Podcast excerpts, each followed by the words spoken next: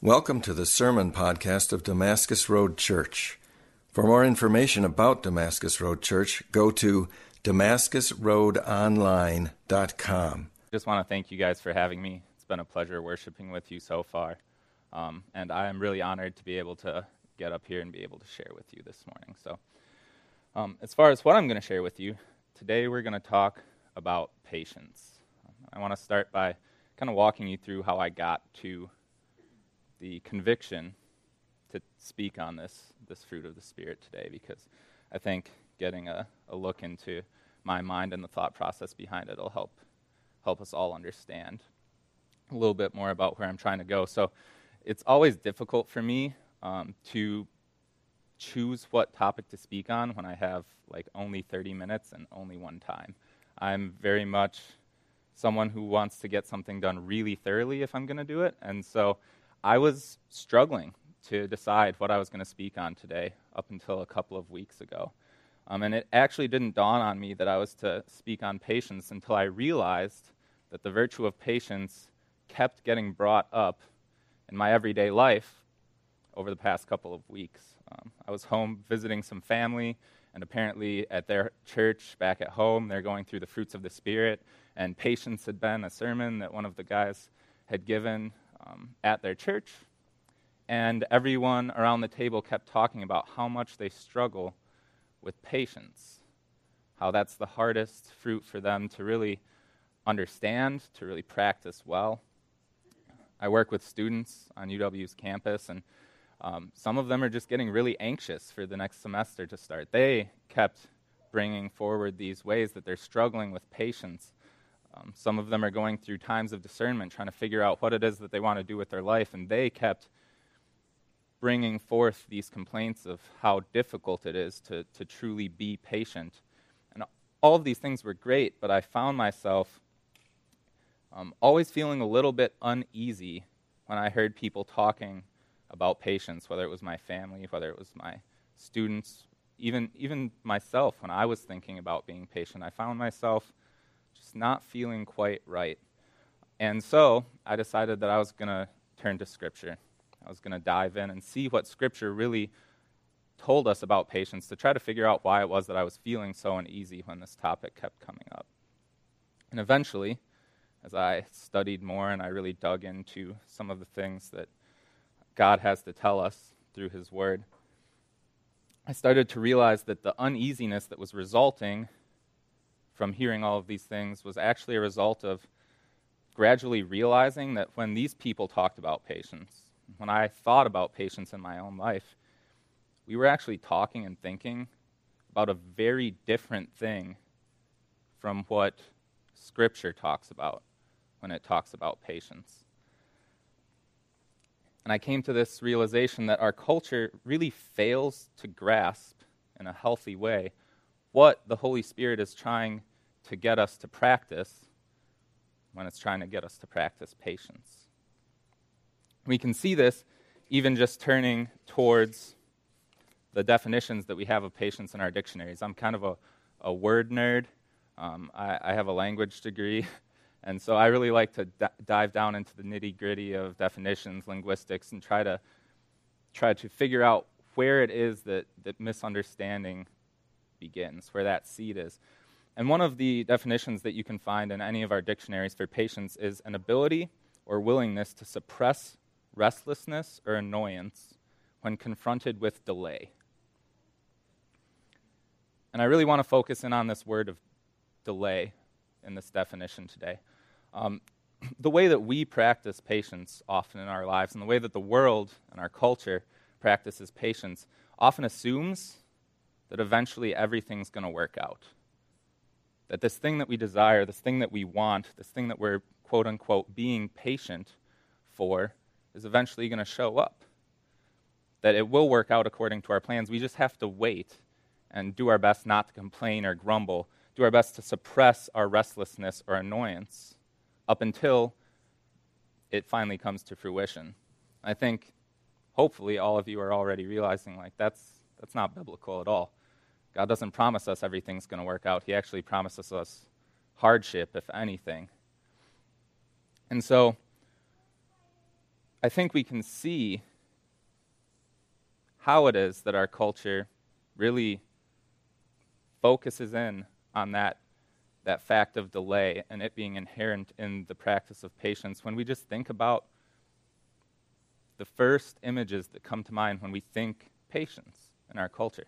When I think patience, I, I picture like my mom as a little kid tapping her foot as we're getting ready for church.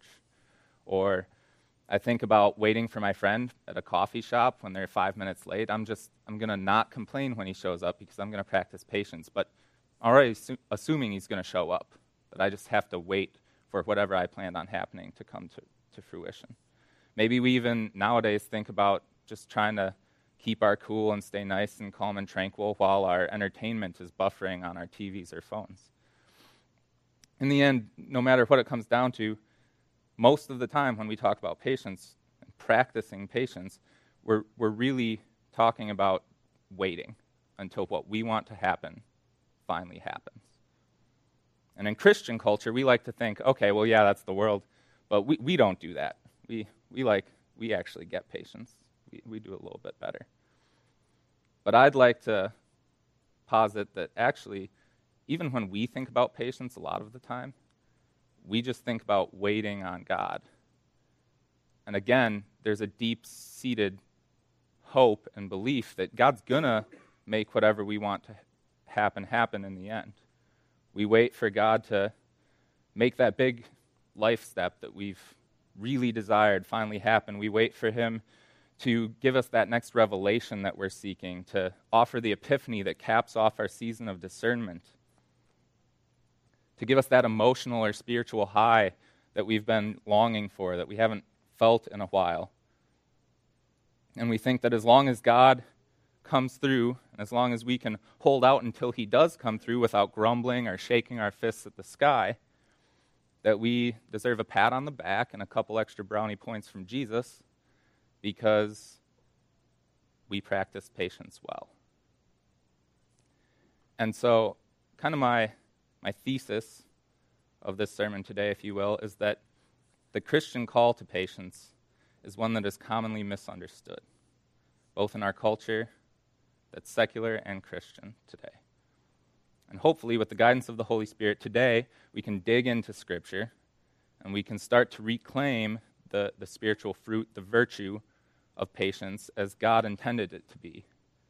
And therein, hopefully, start to reap some of the benefits that God tells us we should get from the virtue of patience in our relationship with Him. So, we're going to break it down kind of into to four different pieces, if you will. Um, we're going to look at when we're called to practice patience, how it is that we develop patience, what patience actually is in Scripture, what the word that we translate to patience, or to many other words, as we'll see soon, actually holds within itself, and then why we should practice patience. I think if we continue to go on this pattern really, really briefly of looking at what it is that the world thinks about when it thinks about patience in these ways, we see that um, the world decides that the time to practice patience, and often we decide it as well, is that is in, is in that time of delay. That the fruit of patience is something to be practiced and applied between the time that I start desiring something or expecting something and the time that that desire or expectation is fulfilled. I think if we ask ourselves, how is it that the world believes patience is developed? A lot of the times, if I'm being honest with myself about my observations of others and even me internally, we like to think that with patience, you just kind of got to will it out. You just need pure force of will. With that, you can suppress the anger, suppress the annoyance, suppress the restlessness, because it's only going to be for a short time until that fruition comes.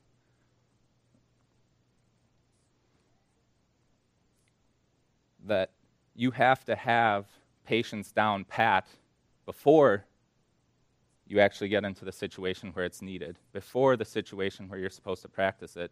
And if you don't, you'll fail and you'll mess up, and that's okay, and you're just going to have to try harder next time. But we don't see any tangible way that it's actually produced in us. We don't think about that very often. What it is, um, as I've kind of hit on already, it's in our culture, patience is just waiting.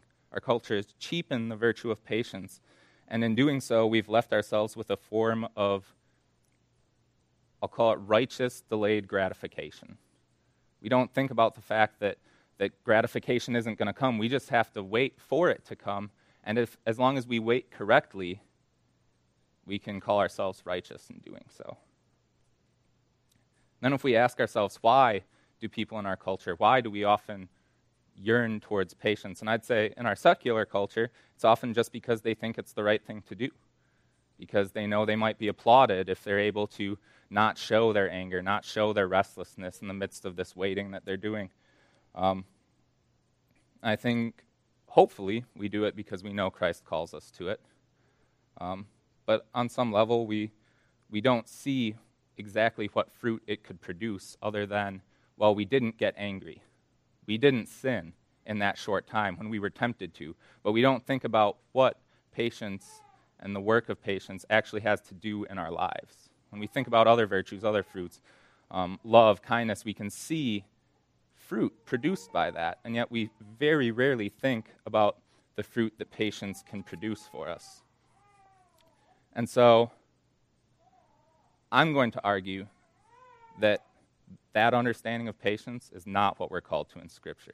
So, to understand better what we are called to, I want us to turn today to, to James. Um, I, I love the, the Epistle of James. Um, I find it very practical. And today we're going to dig really deep through a couple of short verses. We're going to go to James chapter 1, verses 2 through 4. And we're going to try to sift out exactly what God talks about when he talks about patience. And we're going to ask ourselves what we can figure out about these four aspects of patience through what James is telling us here. So I'm actually going to read from the New King James Version to start us here because, as you'll see in that version, he actually uses the word patience. That's what we decided to translate it to. So James 1 2 through 4 reads, My brethren, count it all joy when you fall into various trials, knowing that the testing of your faith produces patience.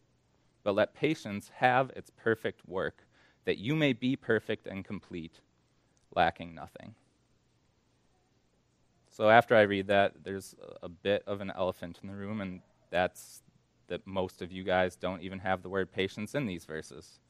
Um, and to address that, we have to, we have to go back to the Greek, right? Translation is a messy thing. Oftentimes, we don't have the correct words in English to really capture the full idea of the Greek word that a lot of these early church fathers like to use, that these apostles like to use. So, the, the Greek word that James uses here is hupomone. And this is a complex word. Um, if you're reading the ESV, it probably said steadfastness. If you were reading, reading the NIV, it would say perseverance. Um, the New Living Translation uses the word endurance. And we'll get back to hupomone and exactly what that looks like in practice, what it means for our lives a little bit later. But I think we should already realize that part of the misunderstanding of that we have of patience in our culture probably results from the fact that this word hupomone is complex. It's deep. We need multiple different words to even try to start to understand what God is calling us to when He's calling us to this fruit, to this virtue, to this practice. And when we start to realize that, we can understand why we don't always practice patience that well, because we don't view it as something that's that deep. We don't take these other facets of the word into account. So we're going to start from the beginning of verse 2, and we're just going to break it down a little bit, and we're going to see what we can gain from James, James's wisdom here. So at the beginning of verse 2, we see, Brethren, count it all joy when you fail, or when you fall into various trials. I think even from this tiny little chunk, we can gain two pieces of insight. Uh, the first is that in some way, shape, or form, this, this practice of hupomone, patience, steadfastness, perseverance, whatever word you want to use, it's somehow related and involved in experiencing joy in the midst of our trials, something that I think we all usually have a pretty difficult time with, if we're honest with ourselves. Um, and exactly how it's involved in that, exactly how it's wrapped into that, um, we don't get yet from this little chunk. We'll have to save that for, for a little bit later when we get through some of the other pieces of these verses. But the, the second thing that we can take immediately, just from this first clause, is that there is a specific time where we're called to practice this virtue of patience. James uses a word, uh, peirasmos, which is a pretty vague word. It's a pretty broad word for trials. We're called to, to practice patience and experience this joy that can result from it in the midst of trials. Um, in some translation, it's of various trials. In some translations, it's trials of all kinds. We can assume that James was probably referring pretty directly to the persecution that Christians were facing in the first century church, a persecution that we don't often deal with, right? Um, but I think if we start to view patience as something that's only supposed to be practiced there, we, we cheapen it again. James is calling us to practice patience whenever we run into hardship, um, and to view any hardship as an opportunity for joy. Again, how? Not quite sure yet. But the fact that he says that this virtue should lead us to experience joy in the midst of our trials is also important. It means that the joy that's associated with godly patience doesn't take into account whether whatever we're suffering through or waiting on turns out the way that we had hoped. I think that's really important. James doesn't say that um, this patience is involved in experiencing joy after we've gotten to the end of our trial, after whatever we were waiting on has been fulfilled, after we finally got what we wanted. Um, it's in the midst. I just need to draw our attention to that before we move on to the next clause because it's going to become really important. I think it's crucial to the misunderstanding that we do have. So, it's a little different than how the world understands it. It's not just something that we do in between when we want something and when we get what we want. We don't even take into account whether or not we get what we want. We just start it in the midst of any trial that we're facing, any hardship. And that's when Scripture calls us to practice this fruit of hupomone. If we move on to the next small chunk of these verses, it reads, um, Fall into various trials, knowing that the testing of your faith produces patience, produces hupomone. And so this little chunk can answer our question of, well, where does this fruit come from? How do we develop hupomone? How do we develop patience, perseverance, endurance, this, this virtue? And as you heard me say earlier, if I had to diagnose what the world thinks patience comes from, it's just pure willpower. It's us. Right? And that's not what James says here. James tells us that there are certain times where this virtue is produced within us. There are certain times that are optimal for developing this fruit of hupomone.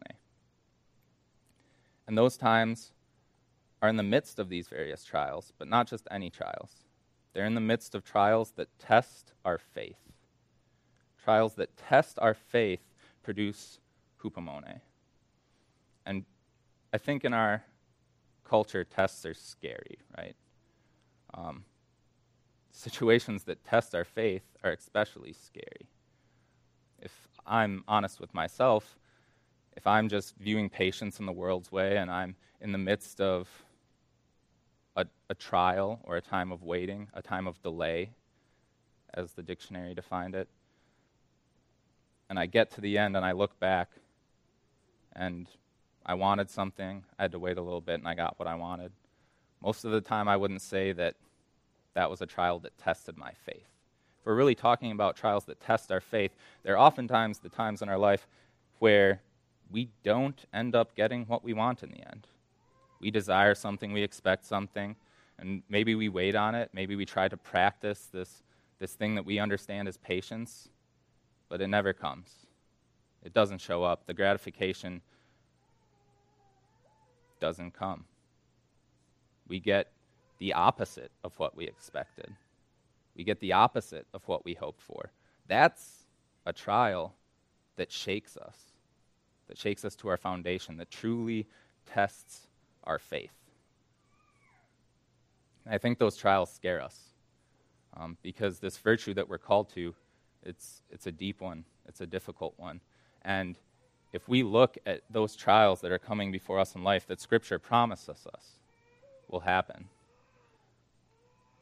and we think to ourselves, man, I have to be ready. I have to have this hupomone down before I get there. Um, that's, that's a large order, and it's really scary.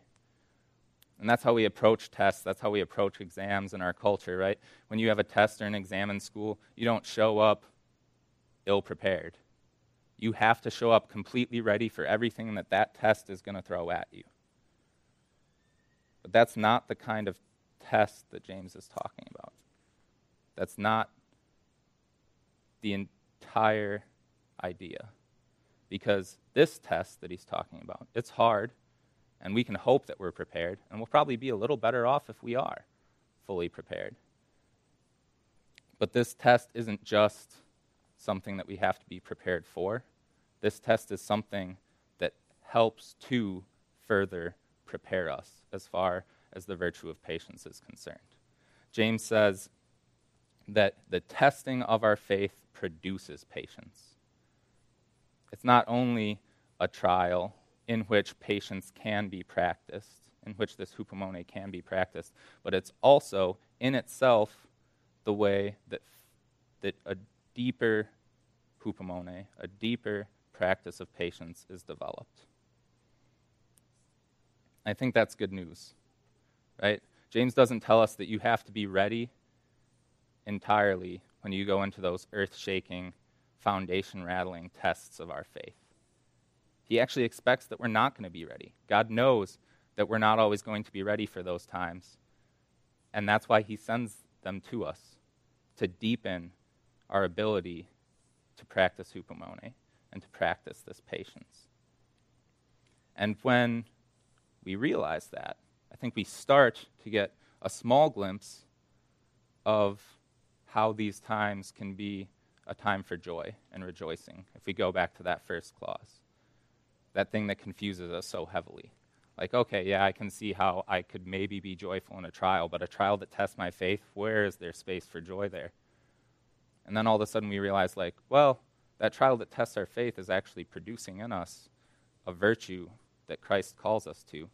Okay, maybe I, I mean, it doesn't make me jump out of my seat all of a sudden, right? I'm not like, yeah, foundation shaking trial. But at least there's something that's going to come of it, and we can start to glimpse how that could be viewed as a positive, how we could take joy from that. And that brings us along to the word hupomone, to this patience, this perseverance, steadfastness, endurance that's being produced through the trials. We have to ask ourselves, well, how do we actually practice it? If we go back to the world's way, where it's just practiced in delay and just through the, the sheer force of our own wills. Um, patience is delayed gratification, right? Just waiting until what we want to happen finally happens. But that's not hupomone. Hupomone, like we've seen, it's a deep idea. It involves endurance, it involves steadfastness, it involves patience. Back in um, the church a couple of centuries before, I think they had this down a lot better. They didn't always view suffering as something to be avoided. They had a more stoic idea of trials and of testings of our faith. Suffering itself was viewed as a virtue in these times. And, and long and patient suffering has a large role to play in hupomone. I would argue that um, this, this word, this hupomone, if we're to practice it, the way that we can do that is by intentionally being aware of and experiencing God's sovereignty and righteous control in any situation. And after doing so, placing our trust firmly in Him as a result of having that realization. I'm going to repeat that again because that's the meat. That's what I think Scripture is calling us to understand when they talk about patience, when they talk about this word of hupomone. And patience is being aware of and experiencing God's sovereignty and righteous control in a situation. It's not just waiting around, it's not just negative things, it's not suppressing the bad, it's practicing the good. It's taking that moment aside, taking those few deep breaths where you go, No, my God is a powerful God, and He's a God that's sovereign in the middle of this test, in the middle of this faith shaking trial. He's a God that has righteous control over this time as well as every other time. And since I've taken this time out and I've realized that, I can go forward into this trial and practice hupomone through continually having that realization, even though the world tries to drag me away from it. It tries to push me towards worry, towards anxiety, towards anger and restlessness. And because I'm realizing that God is still in control, that God is sovereign, I can place my trust in Him. I can continue praying. I can continue enduring in the midst of hard times. It gives me a steadfastness. Practicing hupomone means realizing that God's in control and trusting Him at all times. Not just when there's a trial, not just when there's a trial that shakes your faith, but doing that on a daily basis. There's time for it everywhere. And I think when we do this, when we can continue to practice hupomone in this way, by taking the time out and having those realizations, we can develop a disciplined obedience to Christ over a long period of time. So that's what I'm going to argue we need to take away from the word patience when it's used in Scripture, from the word perseverance, from the word steadfastness, from this idea of hupomone. And that brings us around to the last clause, verse 4. But let hupomone, let patience have its perfect work, that you may be perfect and complete, lacking nothing. And this brings us back around to that question of, well, why do we even try to practice patience? The world does it just because they think it's the right thing to do, and they might get patted on the back if they go through a hard time and don't complain about it. Hopefully, we do it because we're called to it through Scripture. But deep down, we don't usually fully understand what that's going to bring to our life, how that's going to draw us closer to God. And I'm not going to stand here and claim to know the exact mechanism through which practicing this, this true idea of hupomone does bring us closer to God. But I can tell you that through His Holy Spirit and through James, God tells us right here that patience has perfect work to do in our lives. It has a role to play in making us perfect and complete and bringing us to a place where we lack nothing. And I think this is the best news about hupomone that hupomone results from our faith being tested, and that in the midst of our faith being tested and our patience being developed, what's really happening is God is developing a tool in us that He's going to use to carry out His perfect work in us. He has chosen to use hupomone to bring us closer to Him. As a Christ follower, we shouldn't want anything more than that. We should want God to make us into the person that we're meant to be. And I think we all do want that. We just rarely see the patience that results from our foundations being shaken as the way that He's going to do that. And that's where we can turn back to that first verse that usually really confuses us like joy in the midst of trials, like, yeah, sure, maybe after it turns out the way I want it to. But joy in the midst of a, a faith testing trial, in the midst of a trial that doesn't seem like it's going to turn out anything close to how I wanted it to turn out, like, how? How would we possibly have joy there? But really digging through James in these couple verses has showed us that, well, it's actually that exact testing of our faith that produces patience. And it's that exact patience that God has chosen to be his tool to bring you closer to the man or woman that he desires you to be. And when we realize that, when we realize that our, hurt, uh, our, our hunger and thirst for righteousness is fulfilled through this practice of patience, when we realize that the longing that we have to be the person that God wants us to be, that Christ has called us to be, is fulfilled through this patience being developed in us. Then we have full reason for considering it pure joy when we run into those trials in our lives. When things don't turn out exactly the way that we want them to. That the trials and testing that develop the, the perseverance, steadfastness, endurance, that that's what God is going to use to finish his work in us and leave us mature in Christ. For any of us that have set our hearts on becoming Christ like, this is a wonderful reason for pure joy. And that's something that our culture misses. That's something that we miss.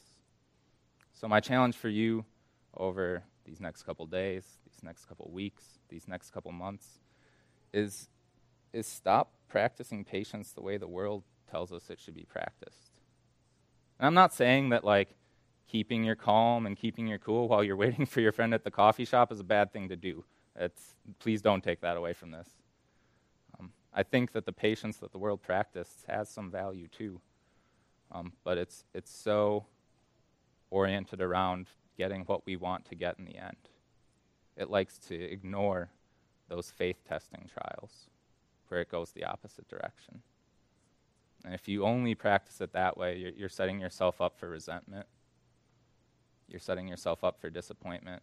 And you're not setting yourself up to take hold of the fruit that God has for us when hupomone is practiced correctly.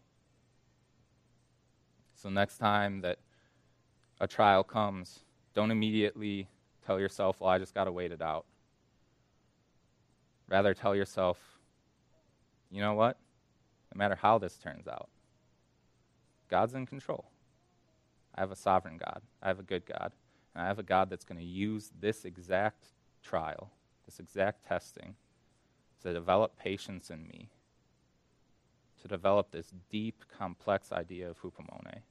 And He's going to use that as it develops to draw me closer to Him and to the place that I want to be in Jesus. Let me pray for us.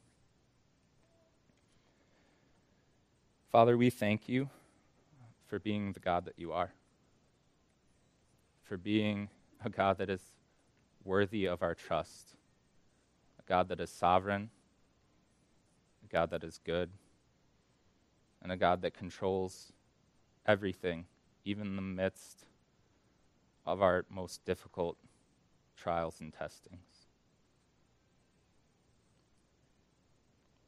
We thank you that you're not fickle like we are wont to be. That you continue to control even when we can't see it. And Lord, as we go out from here, we ask that you bless us with the strength to step back when we get faced with trials in our lives. To realize that you're in control, even when we can't feel that you're in control. To practice patience the way that you would have us practice patience. And Lord, as we do so, please, please help us to feel that virtue developing within us. Please help us to to realize the opportunity that it provides to rejoice in you and the way that you can turn the worst parts of our lives into the exact things that grant us the best fruit that we could ever imagine, that grants us a, a closer relationship with you and a cr- closer relationship with your Son.